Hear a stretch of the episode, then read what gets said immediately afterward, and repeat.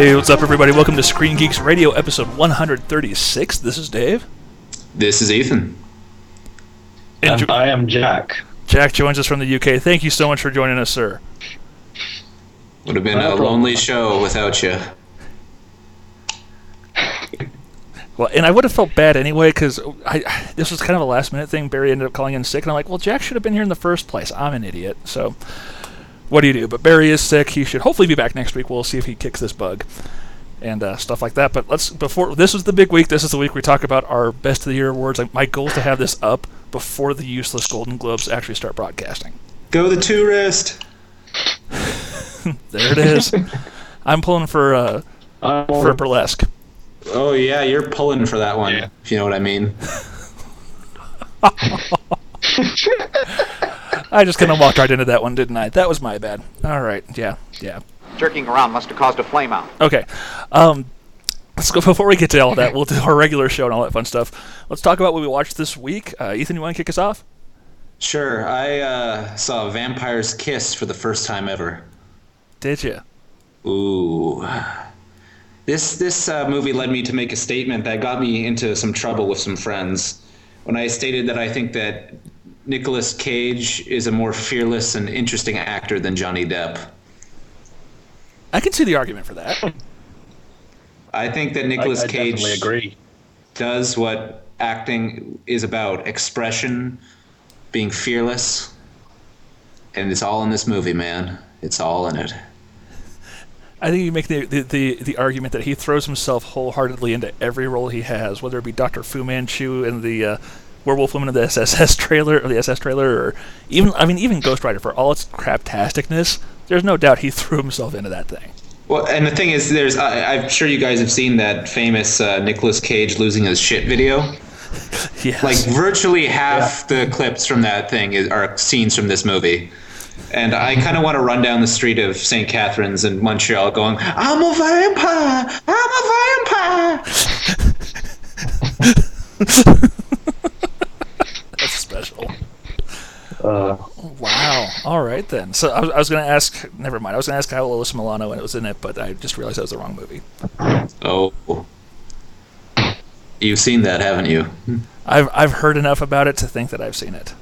You've seen screen caps? Wow. no, but I'm good. Thanks. Okay. Uh, next, I, I watched something I've been meaning to see for a while. Uh, Oddsac, which is a visual album from Animal Collective, one of my favorite bands. And I know the term visual album sounds incredibly pretentious. Even my friend who plays in an art rock band said that was the most pretentious thing he'd ever heard. But I've been meaning to see this for a while, and uh, it was cool. Like it's a lot of it's pretty typical video art, but there's this awesome scene where um, like this family is like camping and they're like roasting marshmallows, but then like they start eating and all the goo just starts like dripping out of their mouth and onto their hands and like oh. Then this vampire comes out and starts feeding on one of them. It's pretty awesome. So it sounds like essentially like it's it's like doing a concept album, but doing the mu- the video to the whole thing too. Yeah, Okay. I can respect that. yeah, um, sounds pretty insane. Yeah. It's good. If you're a fan of the music, it's it's definitely worth checking out. Nice. Um, and the last thing I'll talk about is I finally started watching The Wire. I'd probably be done the first season by now if it weren't were some t- technical difficulties with some shitty scratch discs I got from Movie Land. Thanks, Oh. guys. But uh, yeah, I'm really enjoying this show. It's it's really dense, but the thing is, what's keeping me into it is just the characters in it are awesome. There's this guy in particular, Omar, who is the biggest badass ever. So yeah, he's. I'm excited to get even deeper into it. Nice. I've heard. Um, uh, well, obviously, Yeah. if you ever listen to Slash Filmcast, you know how all over themselves. they're- They fall over themselves to, to talk big about that show. So I need to check it out at some point. and even people I know in real life who like don't even normally have like great tastes and stuff are like it is the the best show of all time. So it's like finally okay, New Year's resolution. Watch The Wire That or quitting smoking. I decided on the wire. because you can't have two. That's just too much. And that's all I'm going to talk about. Fair enough. Jack, was there anything you wanted to bring up in particular? Um, yeah, I uh, I saw Crumb. which uh, I fell in love with and think it might be one of the best documentaries I've ever seen. For some reason, I thought you were going to say I saw yeah. Crumb. I, I, no, no, I've, um, I didn't get around to that one just yet. But uh, Crumb, I've always respected Robert Crumb as an artist, and I just found it such a kind of interesting look at man and this kind of, I love the it's, it's got a mix of documentary styles in it. Really, just it fascinated me as a film and as a insight into the artist. Have you guys seen it? I've not No. seen it. It's in my queue on Netflix because I know Criterion just came out with a, a release of it. Oh, yeah, I'll- mm. I like Terry Zwigoff. highly I'll get recommend it. it. Okay, yeah, I'll, I'll, I'll have to see it at some point. Uh, I saw um, I saw Late Spring by Ozu, which Hmm. was another film I really ended up digging. Really, I, I find Ozu's work fascinating as his work. Okay, I feel it's something. It's an odd way to describe a film, but it's something you don't have to pay the greatest amounts of attention to.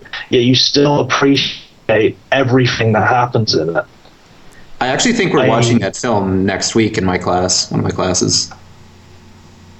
I'm interested to hear what you think about it. It's a Well, really I've only seen uh, Tokyo Story, and I like that movie a lot. But the thing in that movie that obviously sticks out for me is that line: "Isn't life disappointing?"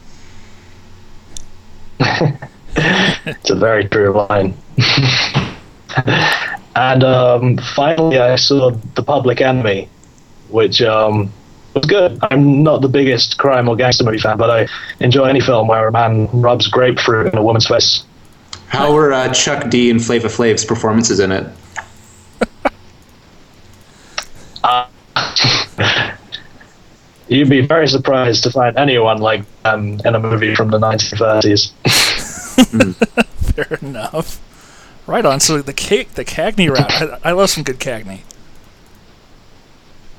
Who doesn't? He's, I am very impressed by the way. Okay. Yeah. right on. That it for you, sir? That's it for me. All right, I'll I'll keep mine fairly brief. Uh, I saw I finally got a hold of a copy of Joe Dante's The Hole. Uh, my copy that I had importing got delayed, so I ended up getting it through less legit means. But I'm going to be buying Sorry, this. that's movie. just such a funny title, Joe Dante's Hole. The Hole. The Hole. Uh, I have no idea. it was the whole in 3D. yes, yes, you can see John, John Dante, Dante, Joe Dante's hole in 3D. That's just exactly what everyone wants. That's not going. Yeah, it's not going to traumatize children at all. I, I, Jack, I know you saw this too. I'm shocked this movie has not had a U.S. release yet. No, it's completely. I, I, I would imagine it did pretty well over here. Actually, I'd imagine it'd get quite a popular release over there. I would think so too. What I like about it is it is definitely a creepy movie and it is a scary movie in spots, but it's not. It, hmm. it's definitely geared more towards kids. So it, Definitely. yeah, it doesn't push the the gore envelope hardly at all. I mean, there's some blood here and there, but it's not overwhelming. And by the end of the film, it actually has a very interesting message to kids about facing your fears and things like that. And I could really see this doing well over here, but for some reason, it doesn't even have a, a distributor yet. So I'm importing it from Hong Kong. Very Wow. worth it. Yeah. Think of all those like that that like five year old who's like slaving to bring you your copy of Joe Dante's Hole. That that five year old Chinese boy who's feeding his family just so you can see his hole. And I just don't, and I don't even have the common courtesy to buy the 3D version. I'm just buying the regular Blu-ray. Okay. All right then. Uh, that's really the only movie outside of top ten stuff that I finished up, and started watching Eureka again, which is an incredibly fun, goofy sci-fi show as opposed to being like hard sci-fi, like Fringe. And yeah, just digging through Castle some more and just having fun like that. So just keeping busy, watching fun stuff. Um, guess we should go ahead and move into what hit theaters this past weekend. And we have got wow, an incredible stinker that if you if you want to read Barry's review over at Maui Time, I'll probably put a link to it in the Facebook group, which is facebook.com slash screengeeks. He said that he forgot he was watching a comedy and thought it was one of the most depressing movies he's ever seen. he put it on par with the breakup. I like the breakup. Do you? Yeah. All right then. well, you might like this. Uh, then we, Nah, that Ron Howard douchebag directed it, so Don't hold back. Don't hold back. Uh, we've got in limited release. We've got Ong Bak three, which is apparently a complete wreck as well, and then we've got the Green Hornet, which did either of you guys see it this weekend? I saw it. I saw it. I'll let you guys go first. Which Um, one? I Whoever wants to jump in, uh, Jack, why don't you kick us off? Uh, I actually I enjoyed it quite a bit. Um, I'm a big Seth Rogen fan, big Michel Gondry fan. Though I wouldn't call this a Michel Gondry movie in any way, shape, or form. It's it reminded me a lot of the kind of uh, action superhero movies I used to watch as a kid, kind of like The Rocketeer or The Mask. Though now that I think about it more about it, it really reminded me of Starsky and Hutch, which is another film I really enjoyed. It's not an amazing movie by any means, but it kept me thoroughly entertained, and um, yeah. But the person I saw it with despised it. Fair enough. Ethan, what was your take on it? Honestly, this was the most uninterested I felt while watching a film in a long time. I just was incredibly bored during it, and I, I think actually part of the movie's problem is Michel Gondry's direction because lots of his flourishes they're cool, but the problem is they're not they don't serve the story or the film in any way. They're just oh yeah that's cool. It'd be more interesting if Gondry could do something kind of in the vein of Danger Diabolik and kind of turn like superhero iconography on its head. But it's just like okay, uh, it's like if you were watching The Wire and there was like a scene with puppets, you'd be like, that's cool, but I want to watch you know Omar kill people. There you go. There you go. Yeah, I don't, I don't think this will be a movie for everyone. My friend turned to me after it finished and said, "I knew you'd enjoy it, but I don't think anyone else would." I, I had a fun time with it, but I'm on the opposite end of Jack, whereas I, you know, I'm not a big Seth Rogen fan, and I think uh, there's some, there's a lot I like about it. I actually think that Michel Gondry did great with the action sequences.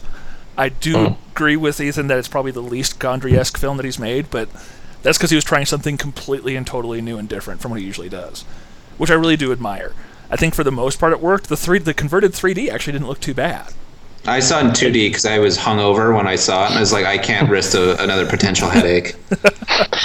it's the best convert I've seen, but that's still not saying a lot. Yeah, and I hate 3D, so me saying that it's it's the best that I've seen, you know, it's not bad, isn't saying a heck of a lot either. I Yeah. think Jay Jay Chou was great in it. I thought. I found, yeah, I found actually he was one of the things I did like. I found his broken English very endearing. Yeah, I agree. Yeah. I, I think he's got a pretty bright future ahead of him. Uh, I hope in the U.S. I know he's already big in Asia. Uh, Christoph Waltz was. I thought he I, Waste, useless. he was a waste, but you could I tell he was wish having it fun. was Nicolas Cage with a Rastafarian accent. That's what. Okay, since Barry's not here, that's precisely what he said on our Wild 105 spot, and I could see that working so well.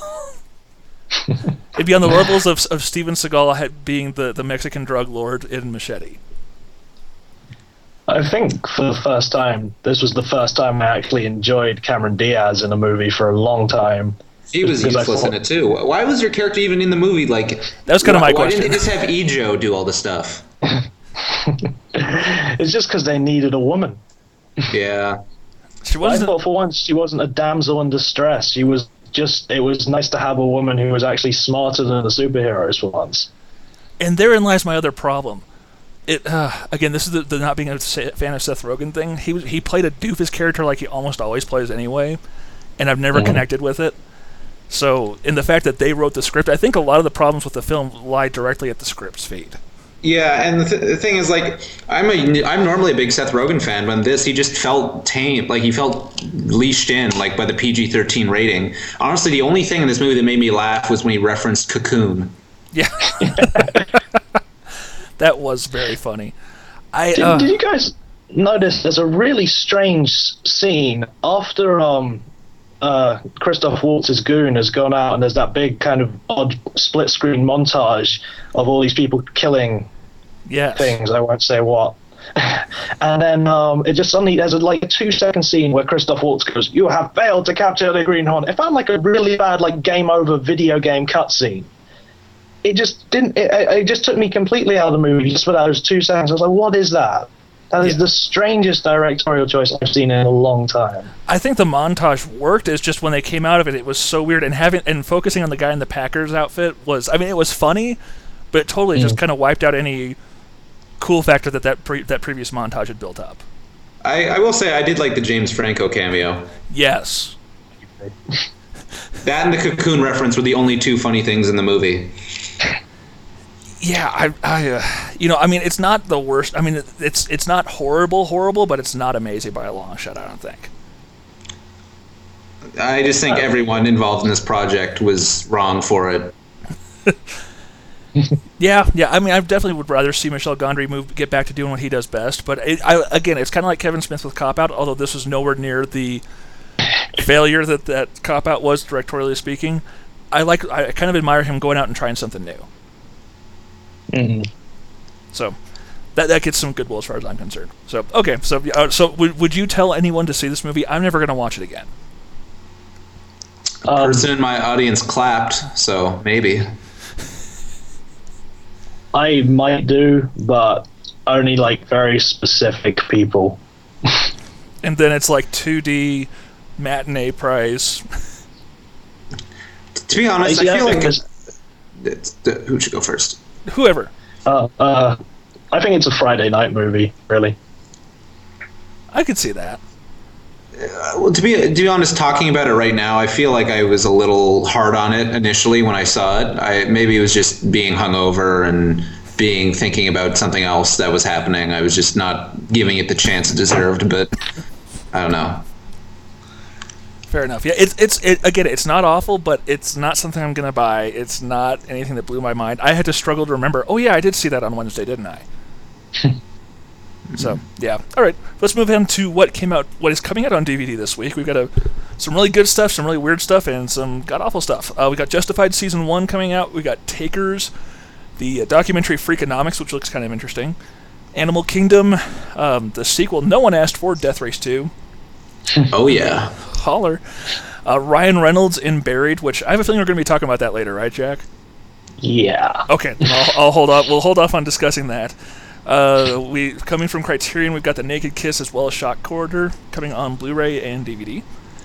And finally, oh, go ahead. What was that, Ethan? I was saying I was just going nice. Oh yes. Oh no, that Nice. that that's the next thing. This is this is instead of a crap title of the week, this is the it's awesome title of the week, and that would be Hey Vern, It's Ernest, the complete series. Hmm. Oh yeah, starting the one and only Jim Varney. Oh yeah. Oh yes. So okay, so we're gonna quit. uh, Okay, yeah, I guess we can skip talking about all that stuff. Let's move into news. Yeah. All right, I guess I'll go Do first. Um, did anyone? I'm guessing everyone saw the new Spider-Man picture. Yeah. Yep. I kind of like it. it. It seems a little more realistic as opposed to super muscle-bound Spider-Man. Uh, I was gonna say um, it. Uh, it doesn't. I don't know. Just the tone of the photo and what it looks kind of just dark. Like he's like solemn. He's like his head's down and like it's night and he's all scratched up. It's like I want to see him crack some jokes. Yeah, that, that's the one thing they're gonna have to do with this movie. That's the only thing I think that can hold it back because their cast is so solid so far. It's a superhero movie post Dark Knight. It's going to have to be dark, otherwise audiences won't like it, apparently. That's so sad. But I probably- miss the days of Blankman. or Meteor Man. Oh yeah, and might as well just get the other superhero picture out of the way. Chris Evans is Captain America. Um, yeah, he's wearing a biker outfit. Okay, Yeah. okay. I guess we can move on from that. uh, we've got news coming out that for everyone who's pissed like me that when they released Lord of the Rings on Blu-ray, it was only the theatrical editions. We may be getting the Blu-ray editions this year. Shocker. I'm surprised. Oh, that. I'm surprised that it might be this year as opposed to next year, but that's about the only. Christmas. Yep, Maybe. we shall see. I don't know if I want to sit through the extended editions again. The extended editions were nice kind of watched, but then I can just live with the three hour versions.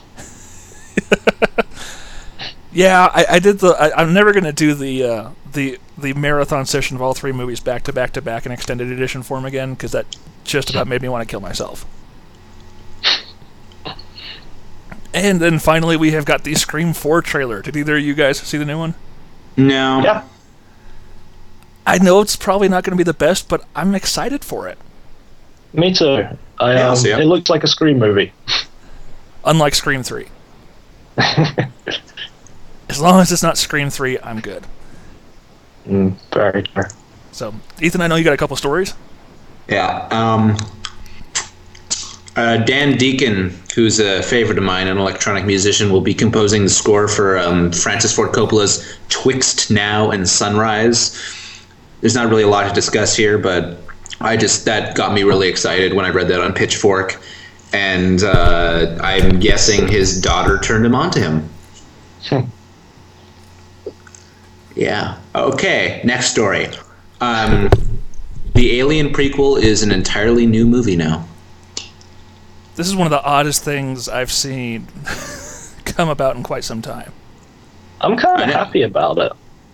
I am too, but sorry, I'm eating a candy cane left over. But um, I was going to say something. It just seems like really surprising. Like think about it that uh, studio would be developing a property. You know, they have a brand name and they just like would shave that brand name off. Like that's pretty ballsy. It is. I, I applaud them for understanding that. Hey, you know, this isn't quite working this way. This is evolving into something else. So let's go ahead and roll with it. Because, like you said, that's a rare thing to see these days. Yeah, and um, I'm not really that excited to see it because I think Ridley Scott has kind of entered his Michael Jordan of the Washington Wizards part of his career. Sports reference. Hope you'd like that, Dave. I do. Thank you, sir. But yeah, we'll see. Maybe they changed it because they saw that Predators didn't really get anyone excited. Possible. Maybe. Possible. Very possible. Although if Cameron, you know, if, if they'd gotten someone like Cameron to do, you know, Predators or, you know, Cameron to do the Aliens or something, that would probably change things up. Of course, he's just too busy doing Avatar 16. And saving saving rainforests as well, Dave. Oh, yes. Oh, yeah. I, yeah. Okay. that was all you had, right, sir? Oh, uh, this is one I just thought of when referencing Krull. Uh, Peter Yates died. Yes. How did I miss that? How did I forget about that? And having just Yeah. watched Bullitt not too long ago, wow. Yeah. This guy's got an interesting career because you've got like respect, really respect movies. You know, like, you got, you got Bullitt and uh, Breaking Away, and then you have Krull. And I love Krull, but it's just like that's so just different. Yeah. Yeah. He, he was one to uh, do the, the broad spectrum of films. Oh yeah. I'm pulling up his IMDb right now. I don't know how we spaced that. So yeah. Yeah. Wow. He's done a lot of stuff. Um, holy crap. He worked on the Saint TV series. That was flipping awesome. The show that gave us Roger Moore. Oh yeah. cool. Oh, and I forgot to bring up one thing I got this week that I watched. Totally spaced it. I got my my Uber edition of Battle Royale from the UK finally. Yeah. Yeah. Oh, did you get this, Jack? Um, I I was supposed to get it as a Christmas present, and then I called the guy who was getting it for me, and he's like, "Yeah, I didn't get it, and now it's not being sold anymore." Uh, I think So Arrow don't get it. Arrow's website proper still has them. Yeah. They're a little spendy, but Well- yeah, it's going for like seventy-five bucks on eBay now. I can't afford that. Yeah, yeah, it's not that much to get it straight from Arrow, but um, I guess some HMVs are still carrying them. You might get lucky that way too. I've been looking around. Fair enough. I'm definitely very interested.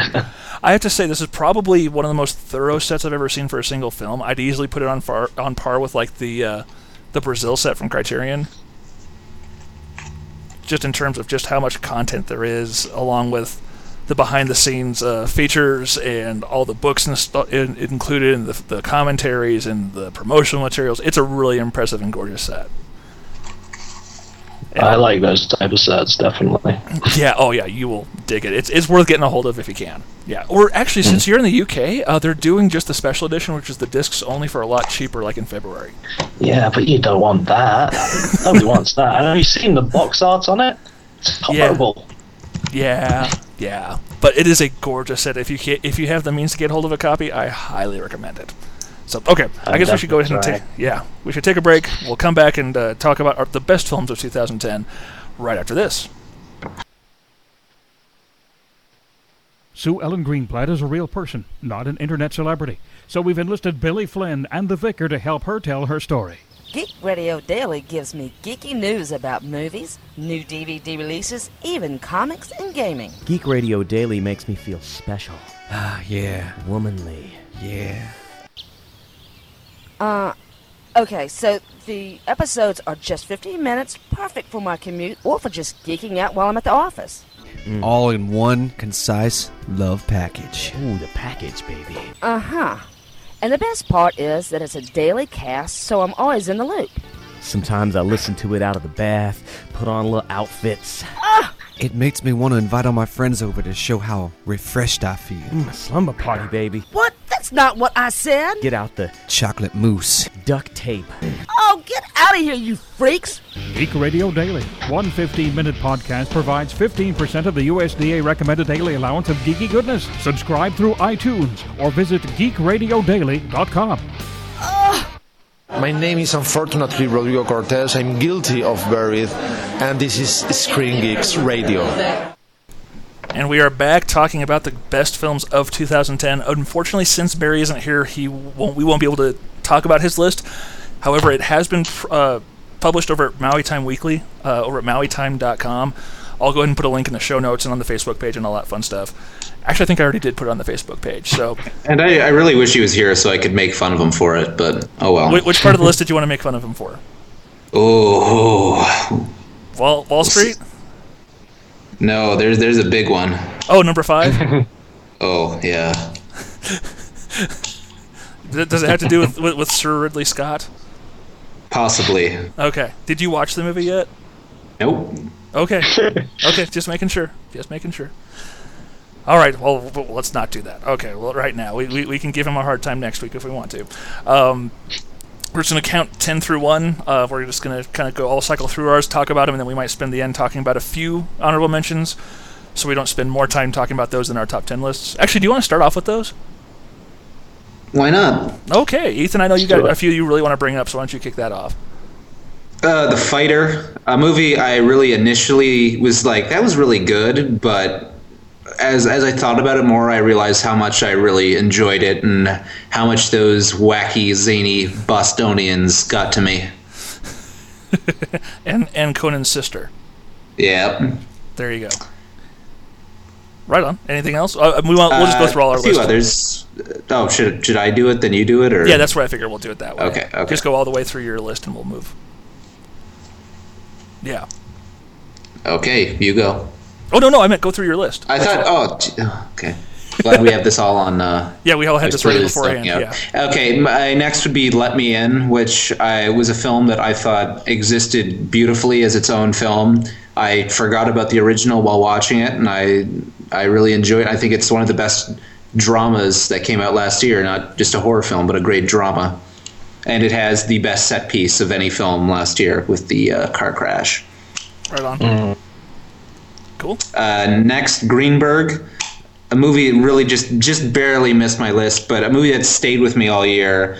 And I I, I know people are like, no, but he's unlikable, yeah. But like, would you like when when you watch Five Easy Pieces? Are you like, Jack Nicholson's unlikable, yeah? No, it, it's a fascinating character study, and it has I think some of the I love the cinematography in it. There's this shot where he's coming out of a pool, and there's like a jet flying, and I was like, awesome and uh, yeah, and I, uh, Rhys Ifans in particular, I think, gives one of the best supporting performances of the year. So yeah, love that film. Uh, next would be Trash Humpers some Harmony Korine, the uh, first film he's made since Gummo that actually lives up to that film's promise.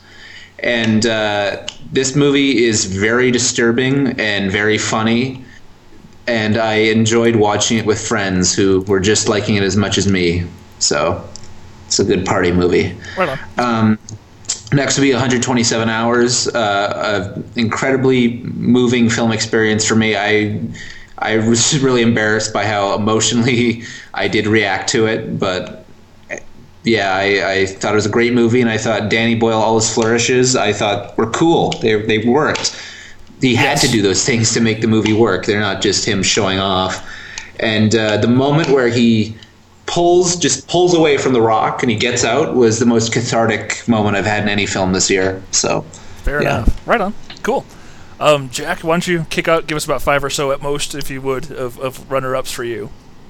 Cool. I just want to preface mine with saying, in England, I st- we still haven't got the Fighter or Black Swan or a lot of really awesome looking movies. So sadly, they will be absent from my list. I'm not an idiot.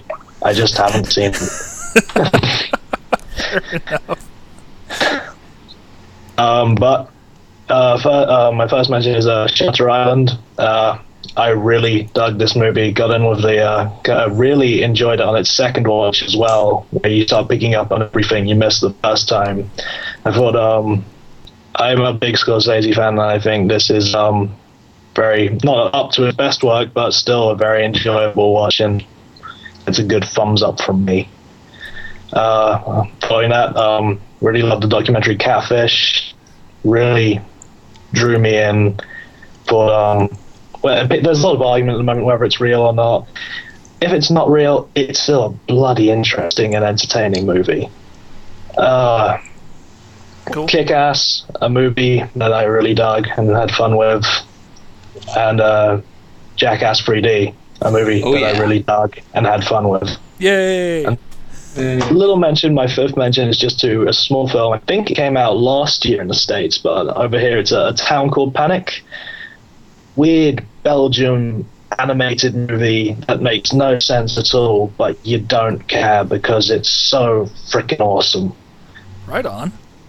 I really recommend it to anyone out there because it's it's all stop motion animation with like these little action figures of a cowboy, a horse, and a Indian, and they're just live in a house and see monsters try and take their walls. It it's amazing. Right on. Cool. Sweet. All right. Is that all you had, sir, or did you have one more? Um, I could mention Easy A, but I won't. Okay. Well, well, then I'll start mine off by mentioning Easy A because I had so much fun at this movie. I thought it was a good, a really good teenage movie that wasn't condescending or talking down to kids, but it was just a really solid comedy all the way through. And the greatest on-screen parents of all time. yes. Definitely. When I basically when I grow up, I want to be Stanley Tucci's character in that movie. Like when I have kids, but I mean, without making them watch the bucket list, but still.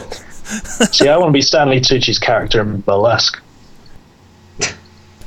Not the Lovely Bones. Oh, oh, you went there, sir. You went there. Are you that shaman girl? Uh, the next one I'll bring up is one that was we we've I, I know I loved on early last year, but the Book of Eli still sticks with me. I think it was a really good. It, I think it was a great futuristic samurai western somehow. I I don't really weird. I don't have that much interest in seeing the movie, but I really want to listen to the score because it was done by Atticus Ross. Oh, I didn't know that. Okay, that adds another level of awesome to it. That was an incredibly solid movie and, and well worth checking out. I'm gonna buy it at some point once it hits a decent price point. Definitely, uh, it's it's just a, a good solid action movie all the way through. I thought. Uh, next up, I've got Rec 2 from Spain. Uh, that's this came out in the summer up in Denver. And what I love about it is the fact that it took the zombie genre and kind of took it in a new direction. Um, I don't know if you, you guys have seen the first one, right?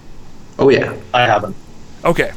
Um, the origin of the zombies is taken to a new level in the second film and really goes fascinating places talking about religion and faith. And I just thought it was uh, outstanding. It was a great film. And I guess the last one I'll bring up is probably going to be The Boys, which is a film about the Sherman brothers from Disney. I know it's odd, but what I love about it, this these are the guys who wrote most, just about every Disney movie song you've ever loved, or Disneyland song, or anything. And what really struck me about the film is, yes, it's about the magic they had, and and just how talented they were, and their low upbringings, and blah blah blah. But what was fascinating was that this film didn't flinch at all about the fact that these brothers haven't really spoken in the past 40 years. It doesn't move away from the fact that after Walt Disney died, the company kind of went to crap where they say it wasn't fun anymore, so we quit. And then they go to Roy Disney saying, you know what, this place kind of stunk, so I quit. And it was hmm. you just don't see that kind of thing very often from a Disney produced film, and it's incredibly intriguing. It's very well done. The music is uh, almost obnoxiously toe tapping. It's just so good throughout the whole film, and they only use music written by the Sherman brothers or their dad, which was just incredibly cool. So, um, I guess without further ado, let's move on to our top ten lists. Did you guys have a hard time putting one together this year? Like narrowing it down to ten? Yeah, there were some movie like some of my honorable mentions. Leaving them off, like it, it killed me, man. It, it, it killed me. Yeah. Yeah, it, it, it was a difficult year. I, I look at my, my honorable mention list, and it could very easily read as a top ten list. Oh, I especially wanted. I, I really wanted. I I hated that Green. I had to leave Greenberg off because I was hoping when we do the show, Barry would be like, "What? What?" No, Robin Hood. there it is. All right then. Well, with yeah, let's. It, has been a. This has been. I think it's fair to say the summer sucked overall, but the Definitely. year overall has been pretty stinking good for movies. Well, the thing is, yeah, Hollywood movies suck now, but if you, you know, you look in the right places, you'll find awesome movies. Absolutely, yeah. And and let me go on record. I said this before we started recording, but I have absolutely no problem with if any of the movies on my top ten list end up being anyone's number one. I have no problem with it. That's how good a year it's been, as far as I'm concerned. Hmm. So yeah, and even some stuff on my honorable mention list. I mean, it's just been that good a year. So I'm, we're gonna kick it off. We're just gonna cycle through. I'll do our tens, nines, and count our way up.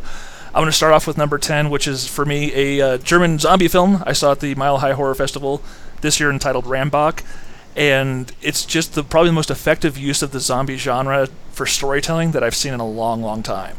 Uh, the movie's only an hour long, but it's so effective in its use. It feels like it's a full-length feature film because the characters are successfully completely fleshed out. There's tension throughout the whole film, and yes, there are zombies. Yes, it's incredibly gory, but at the root of this, this is a truly a character piece, and all the characters are fascinating and engaging all the way through, even the characters you don't like. And it's a it's a thrill ride for that hour the whole way through. And it- it's only been shown, I think, twice in North America. But if you have a chance to watch it, you need to see this movie. You will not regret it. So, uh, Ethan, why don't you go ahead and give us your number ten?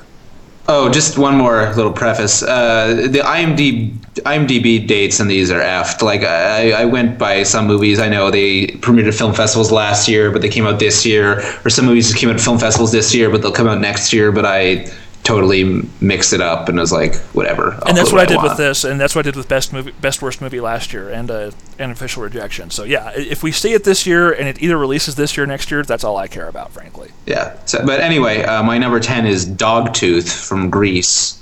Uh, one of the most unique films I've seen in a while, and just a great film about parenting, you know? Okay, I haven't had a chance to see it yet. uh, Okay. And uh, this movie, it's very haunting. It like there's the climax in particular has stuck with me, and there's really weirdly funny stuff in it too. I particularly a nod to Flashdance I wasn't expecting, but yeah, check it out. I almost don't want to talk about it too mu- much because revealing too much takes away some of the pleasures of the film. Fair enough. Right on. Jack, what's your number ten? Um, as Ethan said, it's no Robin Hood, but it is Greenberg, and it is fantastic. I really do love this movie a lot. And yeah, he's not a likable character, but that's what makes him such a good character. Exactly. It's I'm tired of just likable guys. If I want to go see a likable guy, I'll go see I don't know Valentine's Kevin- Day. But I Paul- don't Paul Blart. Valentine's Day. I I loved the fact that he was an asshole, and it just it made it such a more interesting movie for me. And yeah, there's so many scenes, and even like this is gonna make me look bad that I kind of related to, like the party scene where he's on cocaine. I think it was amazing, and I've had so many conversations like that with hipsters, or uh, or that scene where he's uh, they're trying to have the birthday the birthday song from at the the restaurant, and he's like, "Sit on my dick." I, yeah, awesome scenes.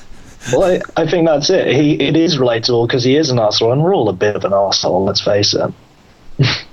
Yeah, like I just I just see him though being like me in 20 years, so I related to it a lot. So was it a cautionary tale or something to celebrate, Ethan? We'll see, Dave. We'll see. I'd be happy to be him in twenty years. the awkwardly eating out chicks. Yeah, and that hair. Wow. Oh, that, yeah, that was good. Okay, let's move on to number nine. Sorry, I just can't help but laugh at that. All right, now I need to see this movie. Uh, number nine is the be- what I think is the best document- documentary I saw all year, and that is Exit Through the Gift Shop. Uh, movie absolutely blew my mind. I love street art in the first place, but to have it be kind of a documentary or kind of not, it's almost like the catfish, you know, our argument and discussion that's going on right now. I think regardless of whether it's real or not all the way through, I really don't care. It was an interesting look at the at the subculture of street art and a great criticism of pop art in general. I thought it was a fascinating film all the way through. So yeah, I don't know, and and it was funny. I, I guess I'll just leave it at that. Yeah, yeah, I just loved it. I'll try not to gush too much because I know it'll be on at least one other person's list higher up. So I'll leave it at that. Uh, Ethan, why don't you go with number nine? My number nine is the epic five and a half hour Carlos from Olivier Assayas about Carlos the Jackal, a notorious terrorist. And in all five and a half hours, you see him be the most, go from the most compelling, handsome dude in the room to this pathetic man with love handles. And I this movie I know you hear it's about a terrorist and you're like oh but it plays out more like a great crime epic or even like I mentioned The Wire which I've been watching recently and yeah and uh, Assayas's direction is fantastic like he uses like weird a lot of like 80s new wave music during montages in it and it's awesome and yeah again it's five and a half hours but honestly it felt half as long as The Green Hornet All right, how how is Bruce Willis in it? he uh he has his moments And then Jean Reno. Okay, sorry. Okay, Jack, what's your number nine? Uh, my number nine is uh, I Love You, Philip Morris. Um, the most interesting romantic comedy I've seen in a long time, and far better than any romantic comedy I've seen in a long time about two straight people. Um, I really enjoyed this movie. I think Carrey gives a fine performance. Um, I think Ewan McGregor. There's a really lovely scene in it with Ewan McGregor where he's just um, looking at. Uh, I think he's looking at fortunes and fortune cookies, and he gets really annoyed with one, which it, it, that summed up the whole movie for me of just this kind of. One, there's just some wonderful things in it. It's it's amazingly how I'm amazed at how snuck under the rug it's been in America because it got quite a nice wide release over here, but um, that's what happens. We're all scared we're going to catch Tegay from the screen. I catched Tegay once Did you? Did you? Well, you wanted to, it, though. you wanted to be uh, Stanley Tucci in, in, in Easy A, so there you go. Oh no, that was Jack. Okay. Moving on to number eight is another film that I saw on the festival circuit. You were talking about the festival circuit earlier, Ethan. Uh, the Drum and Will that I saw from the UK at the uh, Starz Denver Film Festival. It's one of these films that's such absurdist comedy that either you're going to roll with it right away or you're not. And I was along from the ride for the ride from the get go. When you have a straight laced John Cleese, Tony Randall type, you know, one of the main characters is just that straight man. It's fun to watch him have to continually put up with the insanity around him until he hits the breaking point. And once you hit that breaking point, the movie just pays off in ways I couldn't imagine in a glorious and beautiful way.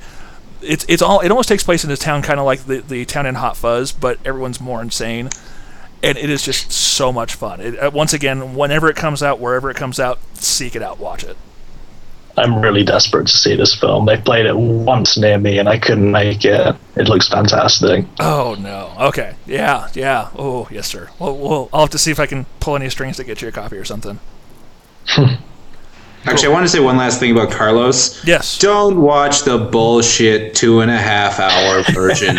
watch the full five, five and a half. Okay, people. It's like watching the theatrical cut of, of Red Cliff. If you're gonna watch it, watch the whole thing. Yeah. Right on. What's your number eight, Ethan? Uh, the aforementioned Exit through the gift shop. Uh, a film, honestly, there's been this debate: is it real or is it just a Banksy piece? Uh, but the thing is, at the end of the day, it's one of the most entertaining films I've seen all year, and uh, it really opened my eyes to the idea of art and what is cliche within it. Because when I saw Mr. Brainwash it just repeat that same shit over and over again and see people praise it, it got me so angry and it made me say to myself, I have to be, I have to bring so much care to criticism and appreciation of art. So, yeah. Yeah, I, th- I think Exit Through the Gift Shop has two sides to it. One is don't fall in line with whatever is popular and, and rolling at the moment. You know, ooh, everyone else says it's cool, so I'm going to say it's cool and make up BS about why it's cool. At the same time, I think the film almost al- also would say, you know, like what you like, and you know, if you like it, cool. If not, no worries. Which is why I think one, one of the great things about all the showing all the different street artists. Some of them are, were great, and some of them, eh, whatever. But yeah, yeah, it's such a good. This is a this is another one I'm desperate to see. I just bought it today. I'm really looking forward to it. Oh yes, I want to know what you think about it, sir. Mm. Right on. All right, what is your number eight, Jack? My number eight is um, known in America as the Ghost Writer. Over here as the Ghost. Um, I think Roman Polanski really did a good job with this. It kept me uh, the mystery of it kept me thoroughly interested. I thought uh, right to, up to the end, it was just a, a great performance again from Ewan McGregor. Uh, I thought Pierce Brosnan was really good in it as well. Uh, just this, it, it kind of had this sort of odd island Wicker Man-ish vibe around it, but of course nothing like the Wicker Man at all. And it, the ambience around this kind of mystery was so engrossing to me, and uh, and just oddly funny at points. They just work so well. I yeah, I, I- loved. Oh, you were saying stuff. No, no, I'm done. I was to say I I love the film. I just I saw it so early in the year that I it just is not fresh enough in my mind. If like if I'd watched it again, it would probably easily be in my top ten. But alas, just watched it again recently, and it, it, it felt just exactly the same. I'd lost nothing from it. I yeah I kind of hate myself that the time I spent watching Grown Ups is time I could have spent watching The Ghost Writer again. This is one to steal a phrase from Jack. I'm pretty desperate to see. I can't wait to see this film at some point. Looks very interesting. Um, guess we'll move on to number seven, and this would be one. I shoot, I, I'll- I forgot whose whose honorable mention list it was in, but Shutter Island. I actually just saw this today, and it made me reorder my stupid list.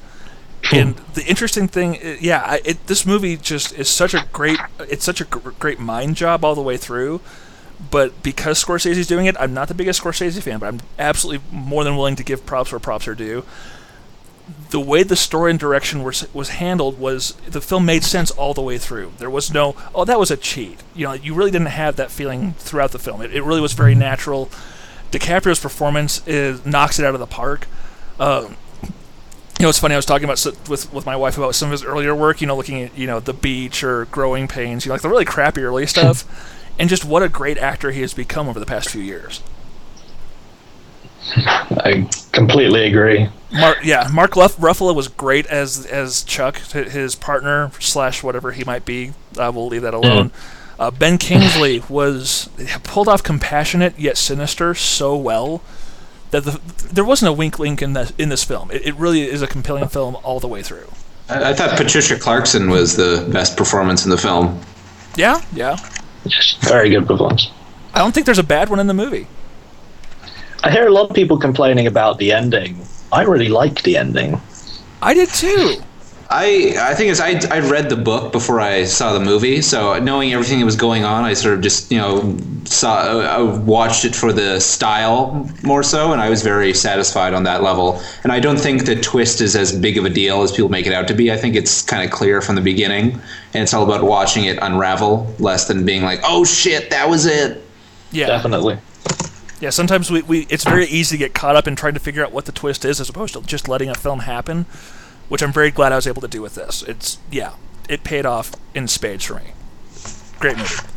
So uh, number seven for you, Ethan. That would be Scott Pilgrim versus the World. Nice. Now, as I remember when I was 13, my dad showed me The Phantom of the Paradise to say, This was my generation. When I have children, assuming someone will ever have sex with me. Oops. Can you edit that out of the show? Nope. Uh, I will show this movie to them.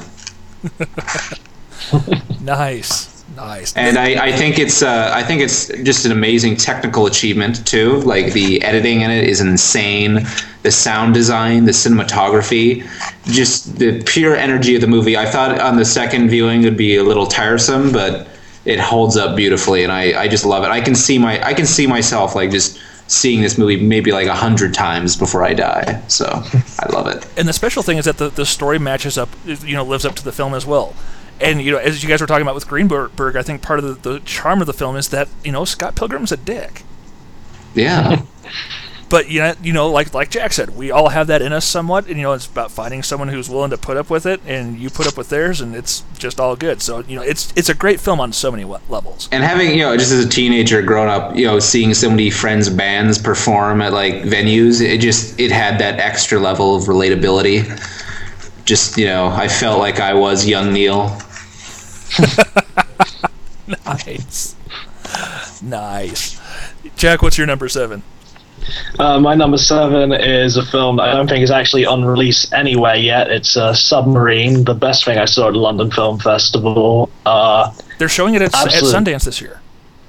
brilliant, brilliant. It deserves to be there. It is just, it's wonderful. It's um, Welsh Woody Allen, fun, fun, fun.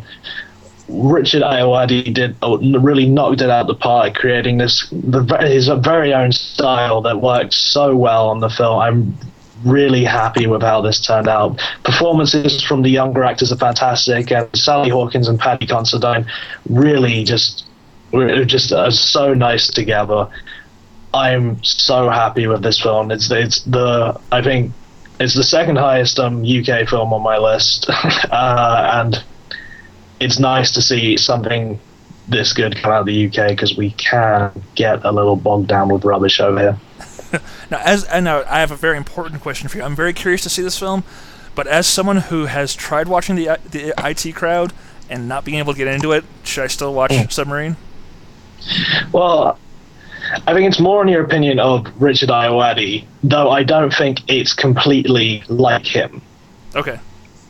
Uh, if you like it, I mean, he he's. I, I can imagine the IT crowd being very difficult for people to get into. I like. I don't think it's the most amazing sitcom in the world, but it's fun. Uh, Submarine. I'd say I, I, I urge anyone to check Submarine out. I really loved it. Right on. I will have to check it out. I, I have to. And then, uh, all right, I guess that brings us to number six. We're cruising through this, relatively speaking. I'm, I'm kind of happy with how quick this is going. I'll slur my words to There you go. make it go slower. And my number six to steal a joke from uh, from Film Junk is sorry, um, Inception. So so DiCaprio shows up twice on my list this year. What I really appreciate about this film, I, we've talked about it in depth, so I won't go super long on this, but the thing that continues to strike me about this movie is that yes, it is a movie you have to keep up with, and uh, yes, it's a movie you have to think about, but it's again a, not a movie that's going to take cheats, and it's a movie that if you're willing to keep up with it, will take you through the whole way. And yes, it leaves some questions unanswered, but it's better. It's more for discussion with your friends than taking away from the actual movie. Uh, the re I loved it this first time I saw it, but I'll say the rewatch was pretty rough. Really, I loved it the second time. The dialogue in it is painful to listen to, like just painful. Like every character in the movie talks like an instruction manual. I nearly like I nearly turned off the movie the second time I watched it. I could not. I was just like every scene was like, no, this dream level subconscious goes there. No, you can't go to that subconscious because the level does. It's like, oh my god, like talk about baseball or something. I'm really looking forward to watching this again. Um, I'm just waiting to find someone who hasn't watched it to watch it with, because I like to introduce people to things. Nice. Like I just think for a movie that people say is so smart, if it were so smart, it wouldn't talk down to the audience in every scene of the movie. I still like every virtually everything else about it. Like I think the action's great, the the great, the cinematography is great, the art direction's great, it's uh, emotionally engaging, the performances are good, uh, but just whenever someone talks, oh, I was thinking about the brah today because it seems to be popping up in everything. It's in Shutter Island. It's in Tron. Yeah, I noticed What that when is we were watching obsession? Shutter Island today. I was all I heard was "brom." I'm like, oh wow, I've heard that before. yes. All right. Well, what's your number number six, Ethan? Uh, my number six is Certified Copy from Abbas Kiarostami. Uh, this was a movie that frustrated me incredibly, but I saw such potential brilliance in it. Like, I saw so much in it. There's such a complex movie that it demands so much that I'm like, there's no way I cannot award this film a spot in my list. And it's a film I will definitely see again. It, it's a movie that confronts the idea of truth and fiction, very obviously very meta and I want to just see this movie again and pour over it. And though what kept me going the first time was the performance by Juliette Binoche, which is just stunning. And yeah, I, I love this film. Right on. Cool. Jack, what's your number six? Uh, number six is Scott Pilgrim versus the World, and I essentially agree with everything Ethan said. it I, I don't think any more really needs to be said. It's just a really, g- uh, it, it's just really well made, really fun, really. I, I love the dialogue. I love the characters. I love this movie so much. I have a seven foot stand of it in my room. This Nice. is um, this is probably the film I had the most fun with in uh, 2010. More than Jackass, huh? Uh, as much as I love Jackass, um, I did. Ha- I, I I think, especially with the Comic Con crowd that I saw Scott Pilgrim with. Oh yeah, Yeah, that's a special experience for sure. very much so. All right, and, and, and let me make a note, just a little side note with my top six movies. I could literally pretty much pretty much assign a number to each side of a six-sided die, roll it, and be like, all right, there's number one. So these are almost interchangeable, but they're not. I had to rank them. Uh, moving up to number five, uh, I had to go with Toy Story 3. I think this is one of the most emotionally the, the movies I connected most with emotionally this year. Uh, it, it confronts very adult themes. It almost takes the Harry Potter route of, of every movie becomes a little bit more mature, and this one really has to do with growing up, and and kind of putting away your childhood to an extent. Although that's a very almost conflicting message for some geeks, including myself. But still, it's it's it's. I thought it was an incredibly mature film, especially the end. I'll just leave it at that. Uh, yeah, this movie completely blew my mind. And the last 15 minutes or so, were uh, the, the the closing of the series, I'll say, were beautiful. Well, I did think the ending worked. I assume you guys, because we were talking about beforehand, have listened to Film Junk and Jay repeatedly bringing up how he doesn't like the uh, sentimentality of it, and I think he, he's kind of onto something, even though I think it works. It, it, it does border on schmaltz, like just that sappy kind of uh, uh, of emotionalism, but I, I still think it worked and it, it connected very well with me. Yeah, basically. Like I, I didn't cry, but I was like, yeah, that's good. Yeah, all right. As much as, I'm, as much as I'm a geek, I'm a hopeless romantic, so worked for me. Exactly. Yes. Yes, indeed. All right. What was your number five, Ethan? Uh, my number five is Blue Valentine, which I just saw on Friday, and I, I thought was pretty awesome. Uh, it has an incredibly John Cassavetes feel to it, and uh, it's it's a tough, it's a really tough movie. But I weirdly, I didn't want it to end. I just, I weirdly, it's not like I was getting off on the misery of these people. I just was so engrossed. And uh, Ryan Gosling, I think, gives the best performance of the year in the film. Uh, he in he you see him as a young man and as an older guy, and in the older segments, he's aided by his balding hairline and a eagle shirt he wears, but he makes that evolution into his, of his character it feels so natural. And Michelle Williams is no slouch either; she's brilliant and. Uh, this is a movie I think people should see and debate and say why, why did their love fall apart in the film? I think it's because she never loved him. He was just different than everyone else in her life, and he did love her, and I that just made the movie really heartbreaking for me. And I identified with some things in it, and that made me feel bad. So check it out. Right on. Cool. Is Michelle Williams as good as she was in Dawson's Creek? Ooh. How can you be that good? I, speaking actually- of that, I decided to follow uh, James Van Der Beek on Twitter recently. So you have some know why. interesting insights. Not even. It's just like King's speech was great. I, I actually just got given an oral presentation on Dawson's Creek and Freaks and Geeks for my class. I cannot Like wait. how different they are. Like no, it's just on the American teen drama. Interesting. yeah. I friggin' love Dawson's Creek. I love the melodrama in that show. It is. It is. It is a good show. I will say. Okay. I mean, it's not as good as the OC. I was. I'm a big the OC fan, but Oh yeah. I like Dawson's Creek. nice. All right. what's your What's your number five, Jack? Uh, my number five is The Social Network. Um, yeah, uh, really, just I think more than anything in this film, as much as I love Finch's directing work, it's the script that shines through with this. Really, just pow- uh, wonderfully written, brilliant dialogue. Uh, kept me engrossed uh, the whole way through for a film that I was kind of doubting when I first heard it, like everyone else was. Um, no, I, I, I wasn't the biggest fan of the Accidental Billionaires book. I think this is a far better film than the book. Cool. Uh, Jesse Eisenberg, very good. Andrew Garfield, nice American accent, and and also Justin Timberlake, who knew really. um, Army, don't forget Ar- Armie Hammer. I think is awesome in the movie. oh, of course, yeah, he he is great as well. I, I, I no, the cast is wonderful. The um, it's a very wonderful film. I was just thinking if Inception is "Bwah," then in Social Network is "Bwah." do do do do bwah, do do do bwah. I've been listening to that score for the past two weeks straight, and it's just so good. Yep. And and actually, that's my number four. So I'll just make it the lead in like that. I agree with you completely, Jack. I think the biggest surprise, uh, I guess that's the only really only way to put it is surprise would be Jesse Eisenberg, just because the way he plays Zuckerberg is so counter to every other performance I've seen him in.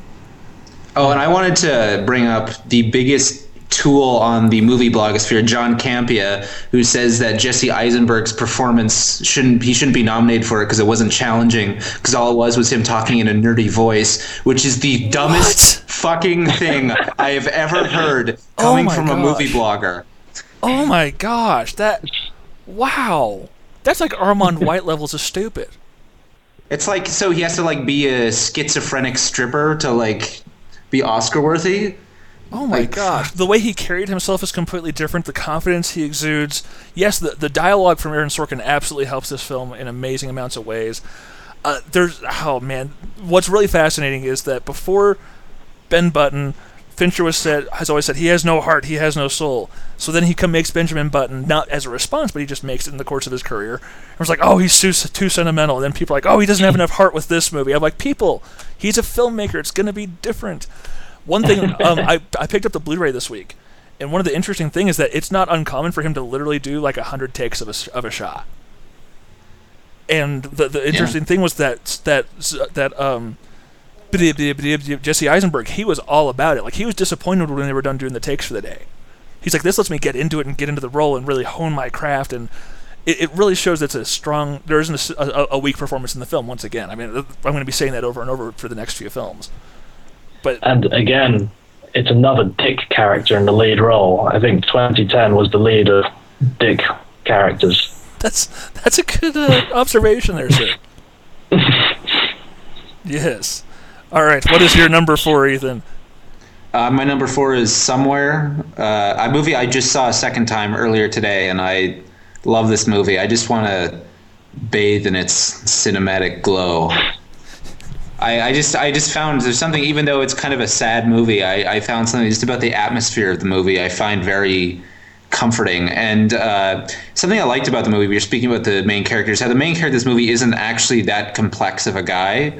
He's like he feels, you know, strong emotions, but honestly, he's not the most intelligent or deep person. But I like that about it, that it's just even just those things we feel can make the compelling narrative. And uh, I think it's Sofia Coppola's most assured film. Her command of her visuals in it is amazing. Uh, how all the music is almost like entirely diegetic. And yeah, I I found this movie just incredibly powerful and just cool and interesting. And I can't wait to watch it again and again and again. Well, just so we don't have too much agreement on this thing, I, this was one of your favorite movies, right? Too, right, Jack? No. no, I don't get this movie. I, I, uh, I, I, I don't think I could disagree more on this one. It just, it really didn't work for me at all. Just looking at Stephen Dorff, just watching those strippers, it just, I, I, I I wanted to say, seeing this in a theater with an audience, like I knew, like going in, it was like, if this is a full audience, this is going to be an interesting experience. and it was pretty, it was pretty packed, and like um, two people walked out during the second stripper scene, but for the most part. Like I mean, the opening scene with the car, I you could hear a few like, oh, I don't know about this, but I think I think if you can get into that scene, if that scene you're like, okay, this is what the movie is, then you're on for the ride. I think it just says it all for me when Stephen Dorff falls asleep during the stripping. Okay. All right then. Well, then let's go ahead and move on to Jack's number four. Uh, my number four is Four Lions. Ooh, Four Lions. Um, really enjoyed this movie a lot. Uh, as much as it it is funny, it is a, definitely it is a funny movie.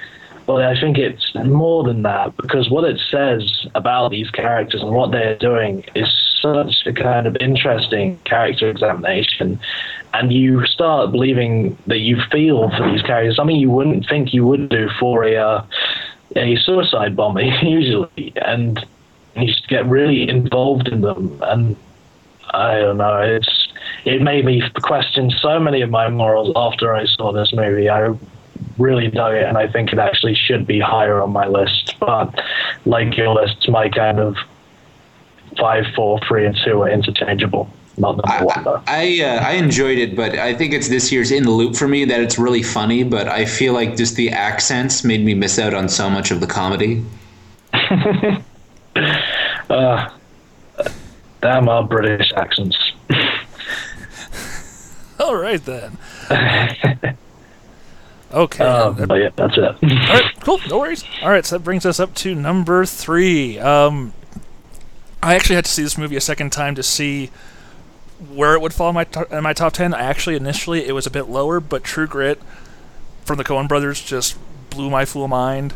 We have I don't know the last time we've had a western of this quality come out in, in cinemas, and the, what really bothered bothered me the first time was honestly the uh, dialogue, the delivery of the dialogue. It seemed a little bit contrived. It seemed a little bit forced.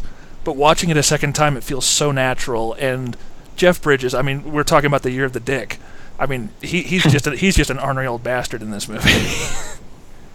I think this movie, one of the funniest scenes in any movie this year is that scene where Matt Damon is talking to the girl and he's like, "I was considering stealing a kiss from you." yes, he, he's a different kind of jerk, and yeah, it, it's just I mean, it's it's beyond just the, the young female lead really you know knocking it out of the park. This is just a solid movie all over the place. It's got good adventure. It's got great performances all over the place. I love John Goodman's cameo. That was hilarious. Wait, John Goodman? I thought he was in it. Who was he? Hang on, let me make sure. Let me make sure. Hey, now you're gonna make me look it up. Damn. If I'm wrong, I'm gonna feel so stupid. Trust me, if I saw John John Goodman, I would have like yelled out in the theater. Hang on. You see, now when I see it, all I'm going to be doing is looking for John Goodman. Let me make sure I'm r- right or wrong first. Uh, let's see here. I'm going to look, be, be looking for someone who looks like John Goodman. Oh, I, I, my, I was wrong. My bad. I thought it was him. Dang. Who? Wait, who did you think was him? Though? I thought it, I thought he was the, the, the bigger guy that they caught in the cabin. No. Yeah, that was my bad.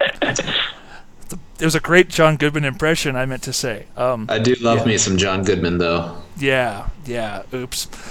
But it was it was phenomenal all the way through. I loved it. So yeah. Okay. Let's go ahead and move on, Ethan. What do you got? My number three is The Social Network, a film that everyone hated and nobody saw, so I really need to you know, stick up for it. But uh, yeah, the great thing about this movie is that I think virtually anyone can be entertained by it.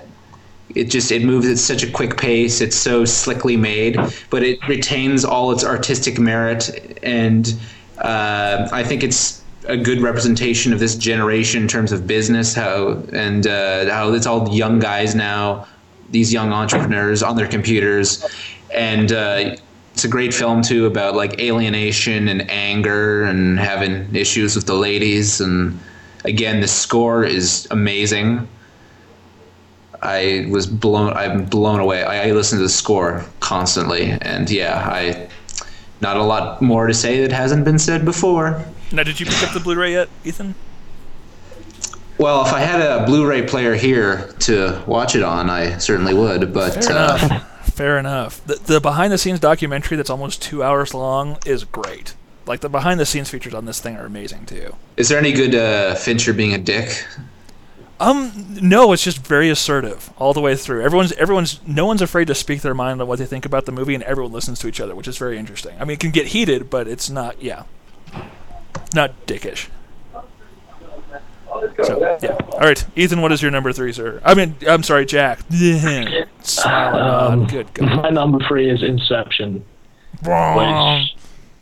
Yeah. No, we have to go to this level because that level has the.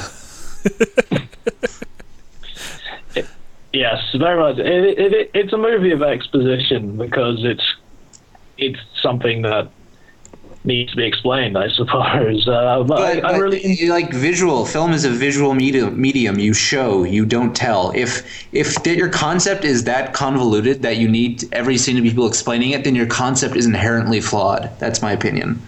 Very true. Is a very good one, but I, I did have I did enjoy this movie quite a bit. I uh, as you said before, the actions uh, action scenes are all fantastic. The special effects are really really something to be marvel at. And I I think it, I, do, I do think it is a smart movie. I think it's a very smart movie, and it's nice to see a smart movie with that type of budget. And um, no, it totally engrossed me. I don't think there's much I can say that hasn't been said about this movie. This is the problem with the good movies coming out in summer. We have nothing to say about them when the time the top ten lists come about. Uh, no, I, I do enjoy it. Even and I will admit it does have flaws, but I still think it's a thoroughly good good movie. I do. I mean, I do. I feel bad that it sounds like I hate it when I still really enjoy it. But I know. I think the fact that it appeared very high on someone's list is uh, makes me a little more uh, critical. It almost made it that high on my list. I'll be honest. There was a point where I was thinking about it. Okay. I'm just saying. I'm just saying. Uh, that brings us to number two, which was actually on Ethan's. Number two. Unlike our worst of the list, it doesn't. Number one isn't number two.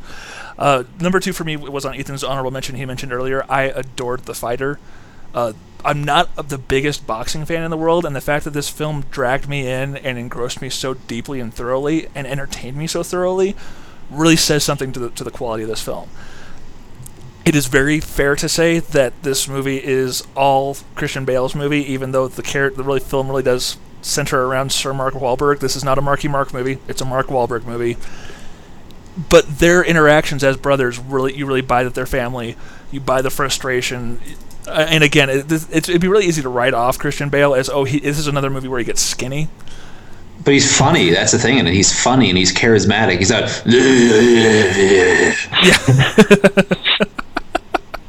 I'm Batman. Uh, no, but I'm the fighter. and Amy Adams was hilarious in this movie. Yeah, it's like, want take me a movie with uh, read? Yeah, yeah. When they go to see the foreign film, and the part when the whole family comes over to her apartment and she's like, Oh. "I will knock the f out of you." That was such a brilliant. The, the movie is thoroughly entertaining all the way through. The boxing, you can tell what's going on without it being shaky cam. The the characters are incredibly engrossing. They're they're once again, this is just a really really good movie. I, am so glad I caught this in the, on the big screen. Love it. Yes, you're number two, Ethan. Uh, my number two is Uncle Boonmee, who can recall his past lives from, wait for it, Apichatpong, we arrest the cull. Well done, sir. otherwise known as Joe.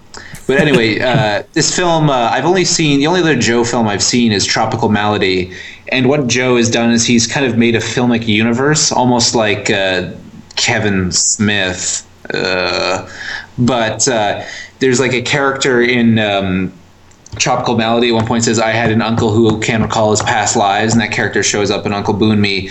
And the thing is, there's a lot of strange things in this movie that when you see it, you'll be just totally flabbergasted by. But my advice is just take it at face value, sit there and enjoy it. And just the, the also the technical achievements of this film, the sound mix in it is crazy. I just I just want to have the sound mix on my iPhone and just listen to it as I fall asleep.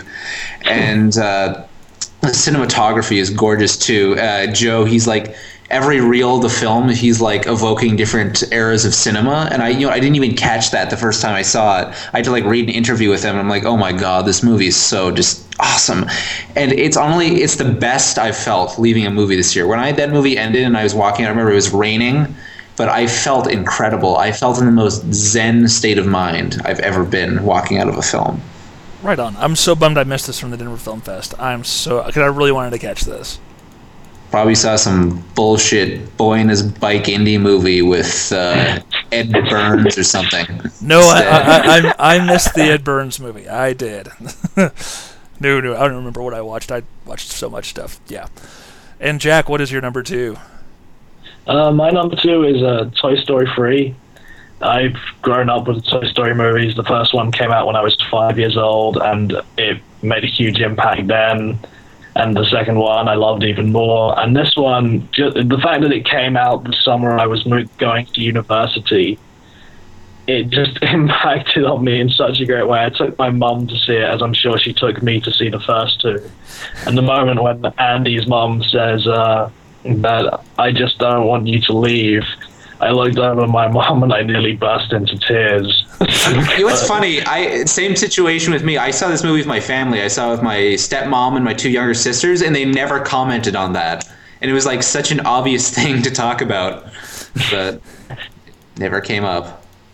Oh, It's, I it just uh, it, it affected me, and it had it had moments in it that are so strong, especially for an animated movie. I don't like saying that because an animated movie can be damn strong.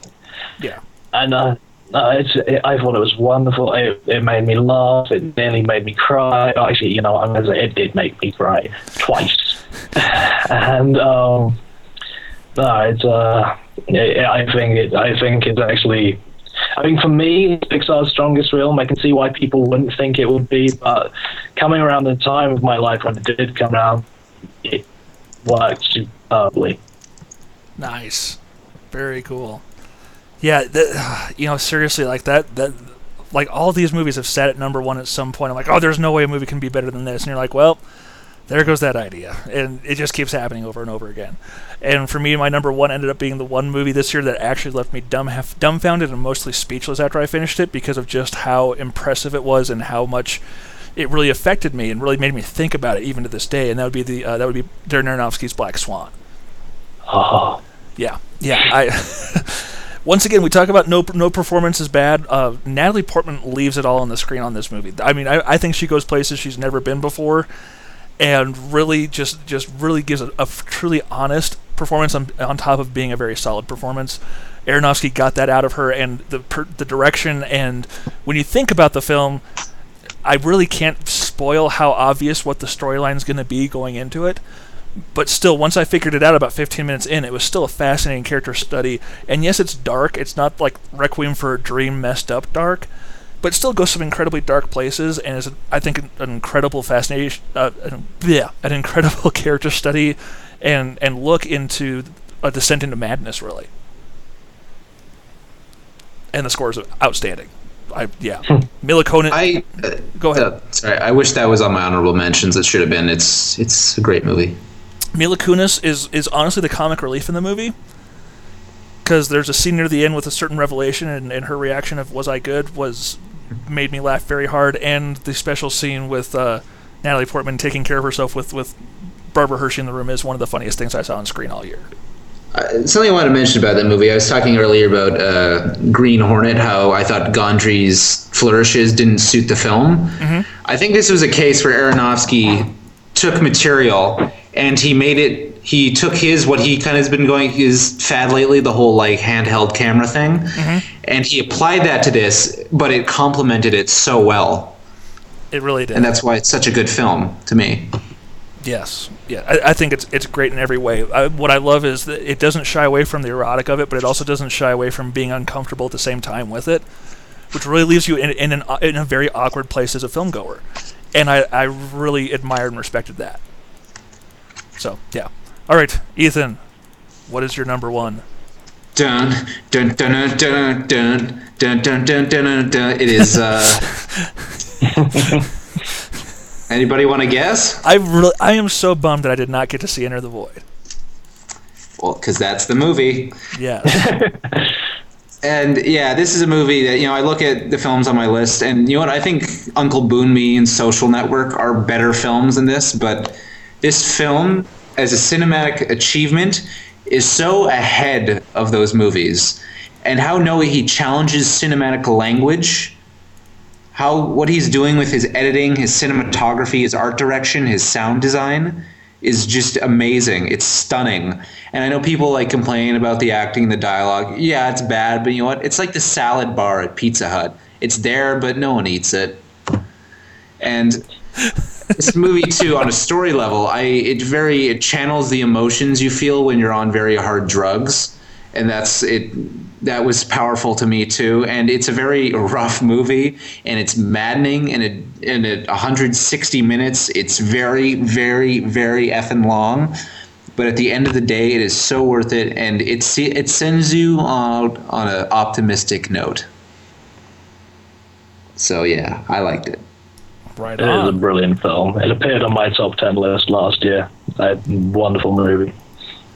Nice. All right, Jack, you're the one to wrap it up. Give us a good one. What's your number one? Um, my number one is about a man trapped in a box, and it's called Buried. And this movie set in its 94 minute runtime. It's the only film with a runtime that I've memorized. It it sent me through every emotion. I Lust. I, I oh lust so much lust for Ryan Reynolds. yeah. That's, that's always been since two guys ago at a pizza place. There's been lust for Ryan Reynolds. I, I had I, I I admired this film so much. I think uh, Rodrigo Cortés is a director to look out for. I'm really happy to hear on the UK DVD release there, including a previous film of his. I'm really looking forward to seeing. Uh, I I this, the way he shoots this box, they never leave the box. I can't believe they never leave. That was my biggest problem with 127 hours. Is they left the rock. You can't believe it because that's what's happening. That's what's interesting is this man's struggle, and it's just oh, and I just hated everyone else on the end of the phone. Like you're supposed to hate them because they are just idiots, and you just want so much for this man to get out the box, but you know he just can't. And even worse is when they Uh, aren't idiots. I'll just say that I'm not going to ruin anything, but it was. I'm just glad that he could get a cell phone connection. Uh, how many feet deep into a box while in Iraq? Don't don't bring that up. Don't bring that up because that's just going to ruin it for me. Yeah, it's- it's- now I'm gonna. Now next time I watch it, all I'm going to be thinking about is no. Yeah, I'm not. Yeah, it's a fun movie. Uh, it's weird. You know, I saw this movie with my mom, and she wanted to see it. It's like, let's go see that. And um, the first scene in the movie, he, you know, he he gets the lighter up and he's in the box. He's wait. She's like, wait, is the entire movie gonna be like this? And I'm like, "You- you're the one who wanted to see it. you picked the movie. Yeah, it's like, Uh, what did you expect? You see, I, I, I don't think I had really just I, I thought this was going to be a fun movie when I walked in. I, I liked the idea, I liked the concept behind it, and it just it, it was one film that just really knocked me off my feet. The guy I took to see it was nearly in tears at the end, and it just uh, I loved the ending. The ending just I, I mean it, it couldn't have ended any other way. It's Otherwise, completely it would- heartbreaking. it's completely heartbreaking. And he and Rodrigo Cortés does that awful thing where he tries to he gives that little scene where he does get out of the box, except he doesn't, and it just you know breaks your heart once again. This film loves to break your heart, and no, I think this is the most impressive film I've seen all year. One of the most impressive films I've seen in a long time, actually. Uh, I loved everything about this movie. Absolutely. And and Ryan Reynolds is the real deal in this movie too. Mm, definitely, definitely. Um, I, I, I really like Ryan Reynolds actually. Um, I do too, but sometimes there, there there's been criticism he can't quite pull off drama. And while he was good in the nines, it was you know, still kind of just. I, I find him just a little. I, I think he's perfectly likable, but he, there's still just a bit of bit of smarminess there. You know what I mean? I like the smarm. It's very British. well, there it is. But he's Canadian. Dun dun dun. It's the same. It's the same thing. Oh, I disagree. Wow. there it is. There it is. All right. So so that has been our top ten list. I this this has been a heck of a year. Seriously. Yeah, And I'm Like looking I forward to this uh. Like I said, everyone's like boo hoo, but it's like there's movies. You know what? There are movies that come out that are not in the English language. Just a reminder, you know. Yeah. Oh, absolutely. Yeah. Oh, yeah. Yeah. And oh, yeah. Uh, I'm looking forward to this year. I hope. I don't know if it can live up to the expectations that this year brought because of just how good the movies were overall. But we'll, we're gonna. I think next week we should go ahead and talk about what we're looking forward to for next year, for this year. Hell yeah. All right, cool. And, and Jack, I might rope you into coming on again if you're up for it. Uh, as I say, I have nothing better. I just sit in this room and wait for people to try and contact me. Sweet, cool. I know what you mean, buddy. I know what you mean. I got dibs. I, I got dibs for next weekend then. Um, so yeah, we'll we'll do that next week. Hopefully Barry will be feeling better and he'll be back as well. Uh, we don't have an email this week, but that's okay. Or voicemail. Uh, shoot us an email by all means. Hey, I was gonna say, do you want to read Barry's top ten? Uh, oh, I guess I can. Hang on, let me pull it up here. Uh, the year in film. You just want to take shots, don't you? Oh yeah. All right. I'll, I'll do the same thing going from 10 up. Number 10, he had The Ghost Writer. Yes. Yes. Number 9 was Wall Street Money Never Sleeps. Eh. I walked out of Wall Street too. Really? I'd seen three other films that day, and just Wall Street 2 was just grating on my patience after a while. All right then. I should have, but I didn't have anything better to do. Okay. His number 8 was The Town. Yeah. I really enjoyed this movie. It's a decent, you know, it's a decent movie, but the problem is the third act. It's really, it's just, it just becomes this action movie when the movie is so f- structured like a character piece. And it just becomes, yeah, I just, it kind of lost me there. It's not a bad movie, and I love Jeremy Renner in it, but eh. I agree with you on that one. The third act is not the strongest, and I really don't buy how Ben Affleck character Ben Affleck's character ends up. It's the beard. yeah, it was that, just that. Wow. And it's just, it's just where he was, and just the way way it's set, and I was just like, that's not you. You can't live that life. All right then. Okay. Well, uh, moving on. His number 7 was I Love You, Philip Morris. Uh, yes. Number 6 was Monsters, which I, I couldn't quite roll with, but it is a it's a fine movie. Did either of you see this? No. I did. Um, it's fine. It's it's it's a tad slow for my liking. Yeah. But um, no, it's it's it, the effects are brilliant, and uh, especially on the budget they were. And, um, no, it's a, it's a it's a definitely a good movie, but I wouldn't put it in my top ten. Yeah, I, th- I think the biggest thing is that the fact that you have to bring up the budget in order to talk about it being a good movie. You can say this movie is a good mo- film. You know, if you can say it's a good film regardless of budget, that's one thing. But to say, well, it's really good, especially for the budget, it kind of gimps it a little bit. Definitely. Uh, his number four is Blue Valentine. Yeah, good. Yeah, yeah. Number three is Cyrus. Yeah, it I love Cyrus. Yeah, it's an interesting choice.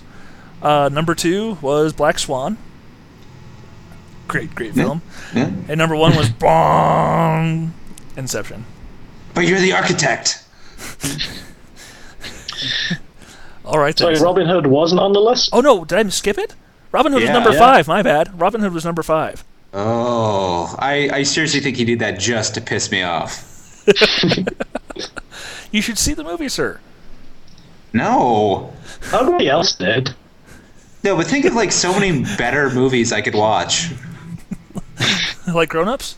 Yeah. Oh, dang. Disney Robin Hood. Just watch that. Well, okay, I, I really can't argue with that one. Um, yeah, yeah. uh, hang on here. I'm just bringing something up. All right, so if you want to shoot us an email, by all means do. You can email us at podcast Barry, Dave, Ethan, or Jack, all at screengeeks.com. We are going to have Screen Geeks UK going, hopefully a heck of a lot sooner than later. I'm hoping. I'm, I'm coding away like a madman. Um, I might even come up with with a better just temp template to start getting stuff posted. Just so we- can get that rolling. Um, but yeah, and just one quick side note: uh, Starfest stuff is starting to come out. There's one thing I forgot to mention. If anyone here is planning on going to Starfest and you want to get a free ticket and are willing to do some live blogging for me, like three or four articles a day at most, like a paragraph or two, email me dave at screengeeks.com. I can probably hook you up with, with a three day pass. Um, yeah, so I'll just say that. And should I read off the, some of the potential guests that they've got lined up? Why not? Okay. Uh, the, now, the, they're- essentially sent out a survey saying, who of these people would you like to see at this Starfest? Some people have already said no, we're not going to tell you who, but we'll keep pursuing them if we get enough interest. Uh, we got Morena Baccarin from V and Firefly, uh, LeVar Burton, the one and only the Chin Bruce Campbell. Oh. if I get to talk to that man, I will freak out because I'm watching Burn Notice and that show's amazing.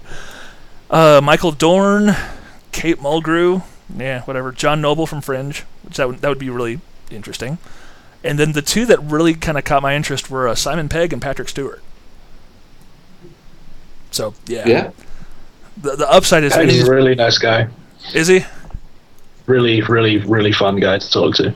Yeah, I met him ever so briefly at the Shaun of the Dead screening here in Denver when it came out, but that was like quick get something signed, say a, a sentence, and that was about it. So, but he seemed like a cool guy. So Yeah, definitely. right on, cool. Well, I guess we should go ahead and wrap this bad boy up so I can get it posted before the irrelevant uh, Golden Globes. Oh yeah. Word, yeah, yeah. If you haven't read the Ain't It Cool post about the Golden Globes, it's well worth reading because it's hilarious just how much it busts on it. I just like the always the uh, the song they have before the show where they like take a top forty song, they apply it to the Golden Globes. I'm Yeah. so glad they don't air it over here. Yeah, yeah. Um, hey, uh, I'll just read this top one from from Nikki Finke from uh, from Deadline Hollywood. The Golden Globes is a completely meaningless awards show by a scandal-riddled organization on a network desperate for ratings. That's why I opt out of analyzing the nominations every year because the Golden Globes have zero integrity. Studios and networks who lavishly lobby the HFPA with almost always oh who lavishly lobby them almost always score nominations. That would explain uh, uh, Burlesque getting a nomination, I guess. Uh, stars win in direct correlation to the glamour quotient. Everything about the awards is geared towards hyping the media's interest in the telecast's ratings. Even the small motley group of 85 mostly freelancers who belong to the HFPA won't grant membership to the real foreign journalists at the prestige newspapers across the world. That's because the clique won't doesn't want to. oh, I'm sorry. That's because the clique don't want to dilute the financial bonanza they receive from the studios and networks who arrange exclusive interviews about the year's movies and TV shows. NBC and Dick Clark Productions could clean up the globes, but choose not to. I'm like, dang. I was gonna say, I, I just imagine. I think a lot of the people like who vote for these things are the people like in somewhere who are asking Stephen Dorff, "Who is Johnny Marco?" Wow, there it is. All right. Alice so- in Wonderland is nominated for Best Musical Comedy, right? Oh, is it really? That's just stupid. and the tourist because it was funny. Or something. Yeah, yeah. And Alice in Wonderland was apparently funny. uh, yeah, yeah. But Easy A wasn't. Oh god. Sorry. Okay, we'll, we'll, we'll leave that whining and, and, and bitching to next week. Uh, but until then, y'all have a good week and uh, take care. This is Dave. This is Iggy Pop's character from The Adventures of Pete and Pete. This is just Jack. Take care.